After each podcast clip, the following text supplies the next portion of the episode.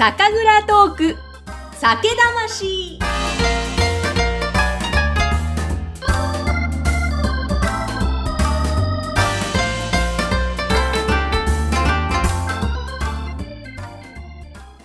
こんにちは。最近やっとですね日本酒で渋滞していた冷蔵庫が空いてきたぐっさんです。あの、私、家で日本酒飲める人私しかいないんですね。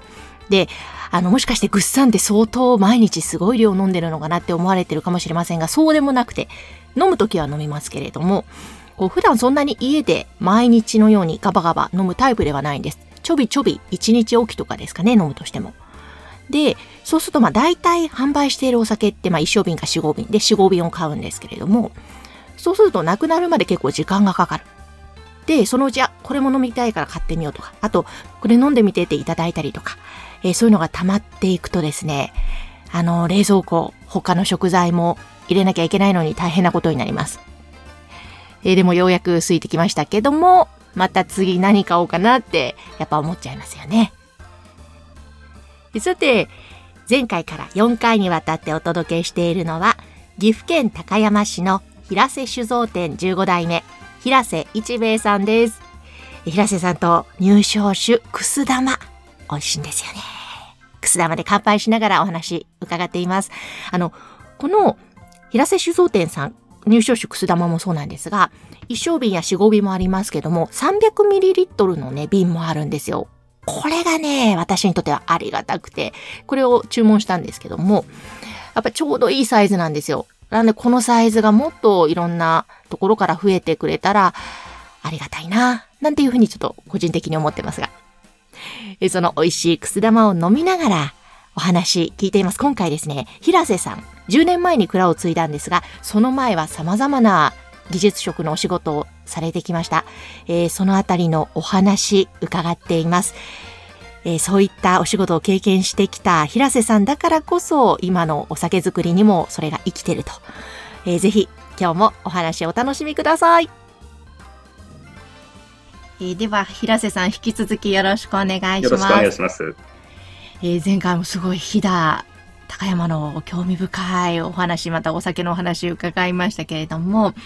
あの、まずですね、今回は、平瀬さん、あの、15代目、はい、蔵を継がれたのが10年前ということで、はい、その蔵を継ぐ前は別のお仕事をされてたと、はい、その蔵を継ぐきっかけですとか、そこからのお話を伺いたいんですが、はいはい。えー、私はですね、あの、この平瀬酒造店の男3人兄弟の真ん中だったんです。ええ、で、まあ、家を継ぐのは兄貴ということで決まってましたんで、はい、私も好きなことをやってまして、うん、機械いじりとかそういうのが大好きでですね、えー、まあ、機械系の道を行きまして、あの、まあ、最初に入った会社が強発酵工業というところに入りまして、えー、で、えー、そこでまあ、プラントエンジニア、あの、工務と呼ばれる、はい、もので、工場設備とかですね、あと、あの、いろんなインフラ整備とか、工場全体の、えー、そういうものをこう、え準備していく、えー、そういうメンテナンスをしたりとかしていく、えー、部署にいました。で、そこの、えー、共和国工業はですね、えー、種類、お酒、焼酎、で、食品、はい、で、えー、医薬品も扱う、本当に多角経営の、えー、企業だったんで、えー、工場を転々するごとに非常に面白くてですね、え。ー、えー、食品工場ではあの、えーまあ、日清食品のカップヌードル、はい、あの、具材をですね、共和発酵が作ってたりしましたんで、あの、えカップヌードルの中に入ってる卵あるじゃないですか。黄色の卵ですね。黄色の卵。うんうん、あれの、えー、ちょっと改造とかですね、本当に大きなラインを改造して、ちょっと違ったタイプの、えー、そういうものを作っていくとかですね、そういう商品開発にも当たってましたし、非常にあの、まあ、かあの、そういう工場の効率化とか、えー、そういうインフラのえー、まあ、統合とかですね、まあ、そういうことをしてやっておりました。で、まあ、医薬品の工場にいるときに、まあ、時代がだんだんだんだん、まあ、厳しくなってくるのかですね、その、えー、工場に対する投資がですね、やっぱだんだん減ってくるわけですね。でそれで、あの、まあ、我々が動く、その仕事のお金もですね、やっぱり減ってくることによって、はい、ちょっとやっぱりその会社の動きが良くないなっていうこともあって、まあ、一度、えー、まあ、ずっと働き詰めでしたので、一度ちょっと、あの、会社を辞めて、えー、ちょっと1年間放浪の旅に出ようかなと思って、会社を辞めるんです。そうなんですか？はい。で、えー、辞めるんですけど、えー、まあちょっとハローワークの手続きとか言ってるうちに、ハローワークにあの、捕まりまして、はい。で、すぐに就職活動しないとダメですよっていうことで、ええ、で、まあそういうセミナーとかに参加するようになって、はい、で、そこからあの、就職活動が始まるわけですね。ええ。え本当はちょっとあの、ドイツと、ドイツとかに行ったりですね、ちょっといろんな、えー、行けなかった国に遊びに行きたいなと思っていたんですけど、えー、本当に遊べたのは1ヶ月ぐらいですかね。で、それですぐ、あの、まあ、就職活動に入りまして、まあ、それで幸い、あの、清水建設のプラントエンジニアとしてですね、あの、就職することができまして、まあ、そちらの方では、あの、医薬品工場の、やはりこう、設計とかですね、そういうことをやってましたし、まあ、一番大きなのは、あの、山佐醤油のですね、成田工場建設。はい、まあ、そういうものに、あの、携わっていまして、で、まあ、あの、本当にそういう設計とかものづくり面白いなと思ってる時に、あの、まあ、家を、家業を継いでた長男がですね、えー、他界してしまいまして、まあ、今から10年ちょっと前ですけど、えー、まあ、それによって、まあ、次男坊ということでですね、えー、戻ってきてくれという、まあ、父の願いで戻ることになりました。そうだったんですね。はい、あの、それにしても本当にいろいろなお仕事を経験されたんですね。はい、技術畑の仕事非常に面白かったですね。あそうだったんですね。じゃあ、その10年前に、そういったお家でのことがきっかけで、蔵に戻られて、はい、もうそれまで全く違うそういった技術職をされてて、はい、で、酒蔵、全然やっぱり違いますよね。えー、っと、まあ、あの、いろんな設備、プラントエンジニア、設備屋としてですね、い。ろんなものを見てますんで、まあ、そういう工場にある機械とか、うん、そういうものはもう見慣れたものばっかなんですよね。ただまだ原始的なものがあったりとか、ちょっと遅れてるなっていうものがあるんですけど、そこはやはりこう小さなあの工場ですので、そこは致し方ない部分もあるんですけど、まあそれより一番あの面食らったのが、あの、やっぱりこう給料計算とかですね、やっぱり社員をこう、あの、養っていくわけですから、はい、給給料計算から、あの、いろんな税金とかですね、うん、普通の事務だけで、もうやったことないことを始めなきゃいけない。だからもう最初は本当にあの、徹夜してでもこなさなきゃいけないところがあって、えー、本当に最初の2、3ヶ月は、あの、税理士さんとか、労務士さんに来てもらいながらですね、やっぱこう、わからないところを聞いて聞いて、あの、なんとか軌道に乗っけていくわけですね。で、えー、まあ、蔵の方は、本当にその、蔵人、当時さんに任せてですね、ちょっとまあそちらの方に入り込む余裕はなかったんですけど、まあ、最初の1年間は、その、えー、まあ、酒蔵の経営としてですね、そこをこううまく、うまく回せるようにということで、あの、社会力にやってました。酒屋っていうのは、あと、製造計画ですね。あの、お米を手配して、どれだけお酒を作って、ということも、やっていかなきゃいけませんので、はい、最初は、あの、どれだけお米買ったらいいのとか、うん、次の生産量を決める計算とかどうするのっていうことで、うん、本当にそこのところは非常に悩んでですね、まあ今はしっかりとしたシステムになりましたけど、その計算、どういうふうでやっていくのかっていうので、悩みながら、本当に、それはできるようになるまで3年ぐらいかかりましたけど、本当にそういう事務仕事、慣れない事務仕事をやっていくのが非常に大変でしたね。で、それが終わってからようやく蔵の中を見に行って、何をやってるのかなっていうことで見に行くんですけど、はい、やはりこう、あの、まあ、共和発行時代とかですね、あの、作業員の人とかが作業してるレベルからすると、なんかちょっとこう、まあ、お粗末なことをやってたりするわけですよね。で、そういうところで、あの、あ、ここは変えよう、ここは変えようということで、もう誰もがわかるところで、これも古いよねとか、あの、やはりこう衛生面気遣ってる建物とかではなかったんで、あの、やっぱり衛生面に一番気遣ってですね、そういう普通のコンクリート打ちっぱなしのこう床ではなくてですね、はい、あの、樹脂床にしてですね、非常にこう、水洗いしたりとか、洗いがしやすいように切り替えていって、本当にあの、えー、銀城蔵とか言いながらもですね、ちょっとこう、みすぼらしい、あの、ベニヤ張りのあの、建物があったところもですね、今流のあのクリーンパネルで綺麗にこう囲ったり、まあそういうとこでできるところからどんどんどんどん変えていって、で、それで、えー、現場の産業員がやってることが分かってくると、そちらの方にもやっぱりこう、えー、まあこうやった方がいいよねっていうことで、どんどんどんどん変えてきました。はい、うん、そこは、これまで技術職いろんな経験をされてきた平瀬さんならではの改革ですよね。そうですね。あの、やはりこう普通ですと、あの、当時さんに任せてしまって、お酒作りの人の方には関与しないとか、まあそういう蔵元もありますけど、とにかく、まあ自分の事務仕事が、あの、まあ、簡単にこなせるようになってくると、やっぱ次はこう、設備は大好きですから、えー、そういうものを見て回ってですね、あ、ここはこうした方がいいよねっていうので、あの、いろんなものとか、やっぱりこう、えー、昔ながらのお酒作りは、あの、あの、木製品ですね。木の製品使ってたり、竹を使ってたり、えー、いろんなことやってるんですけど、やっぱり今も樹脂でそういういいものがありますので、まあそういうものにこれはもう変えた方がいいよねっていうもので、あの古いものがいいとか、えー、そういうことは全然思ってなくて、なるほど。やっぱりこう、一番何がいいのどういうふうにしたらいいのとか、で、機械もですね、あの、機械を使うあの、ことを嫌う蔵人とかもいるんですけど、やっぱ機械っていうのは非常にあの、え人を助けてくれる道具ですので、やあの機械もやっぱ有効に使って、うまく使って、え作業ができるようにということで、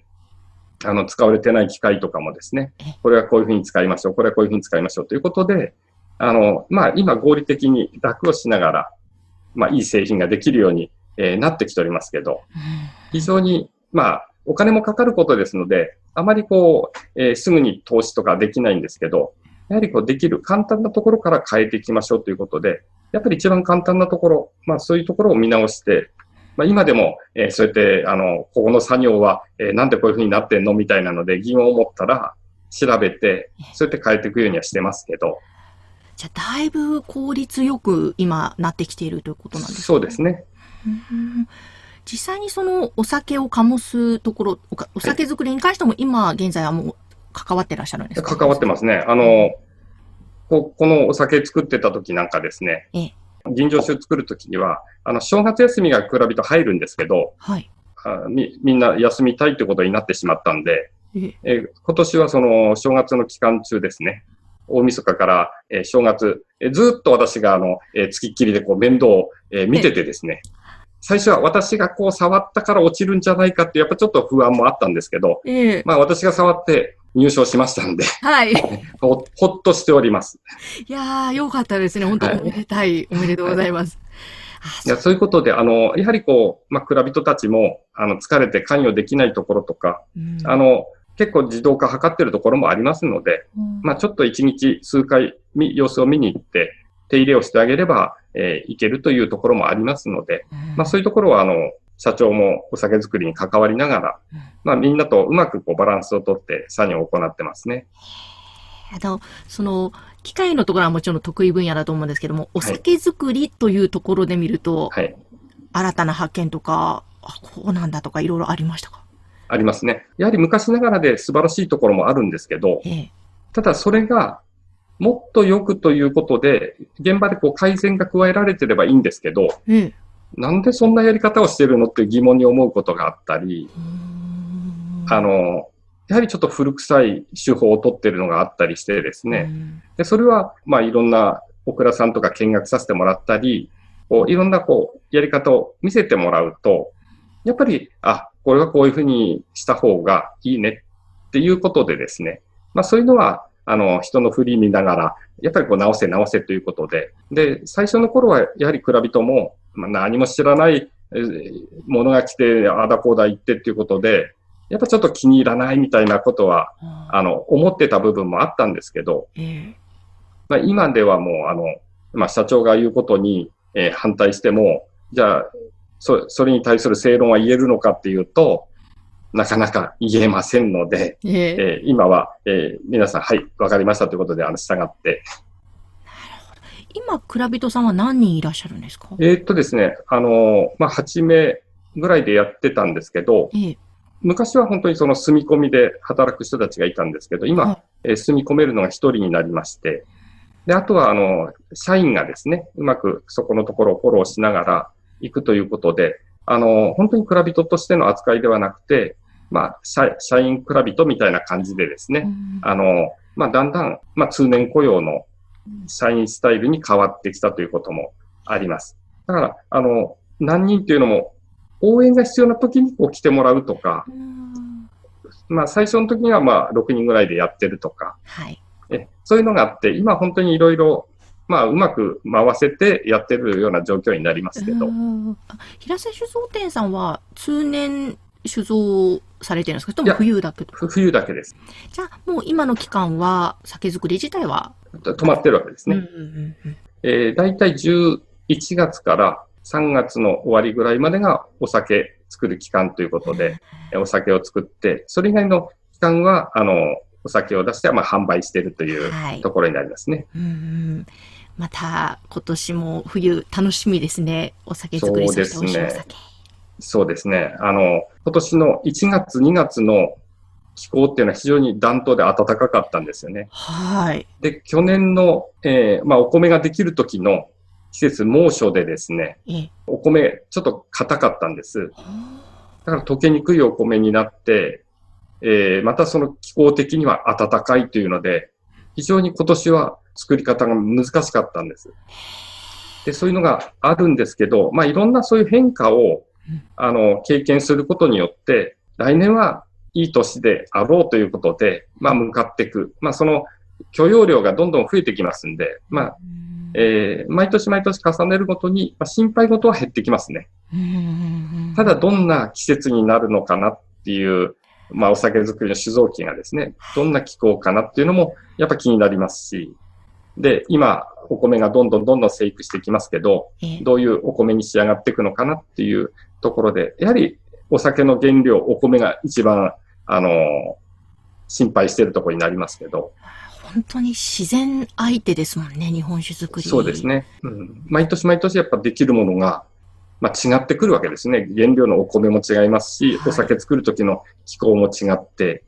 で、それがこう、繰り返しながら、まあ、いろいろ補正とかも加えて作っていきますので、まあ、そういう自然相手というところでは非常に面白いのかなと思ってますね。ですね。ちょうど今お話伺っているこの期間、7月上旬ですけど、はい、ちょっとね、雨が今続いてる、ね、そうですね。お米とか、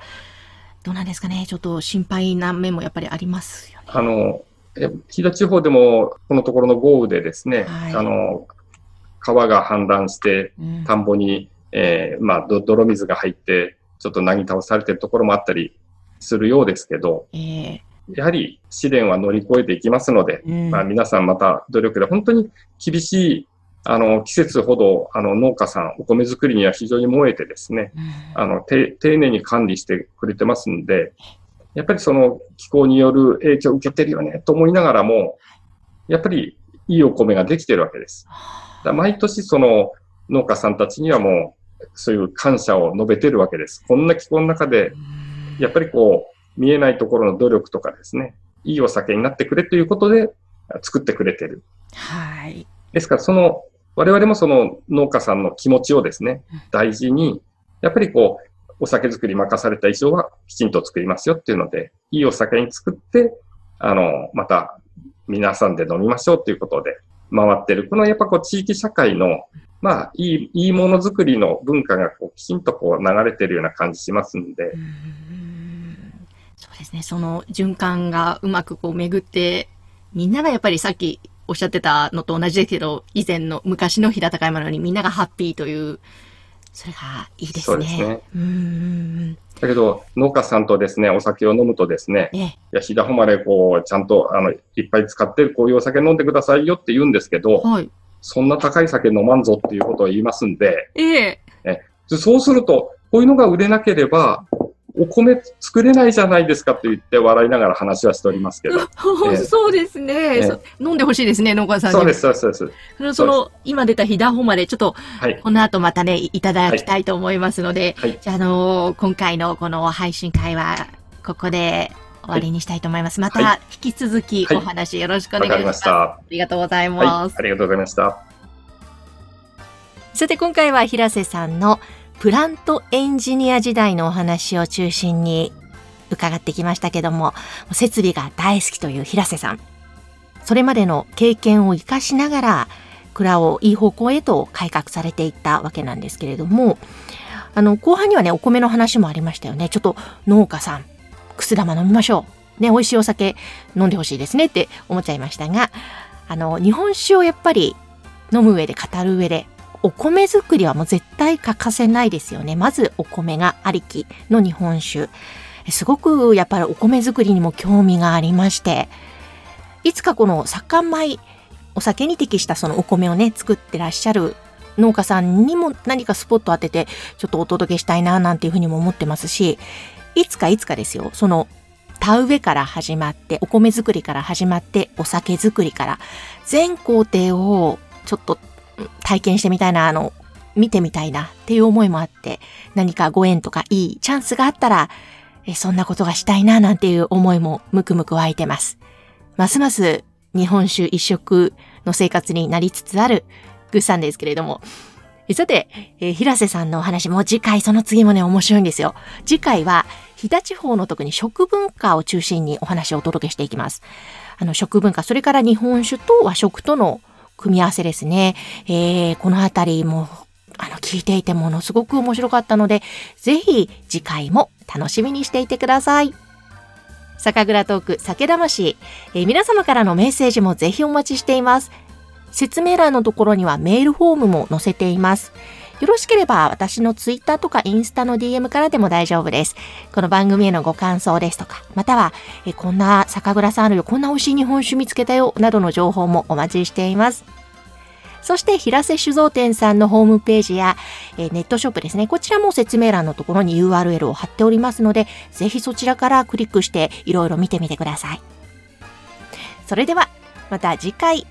お耳にかかりましょう。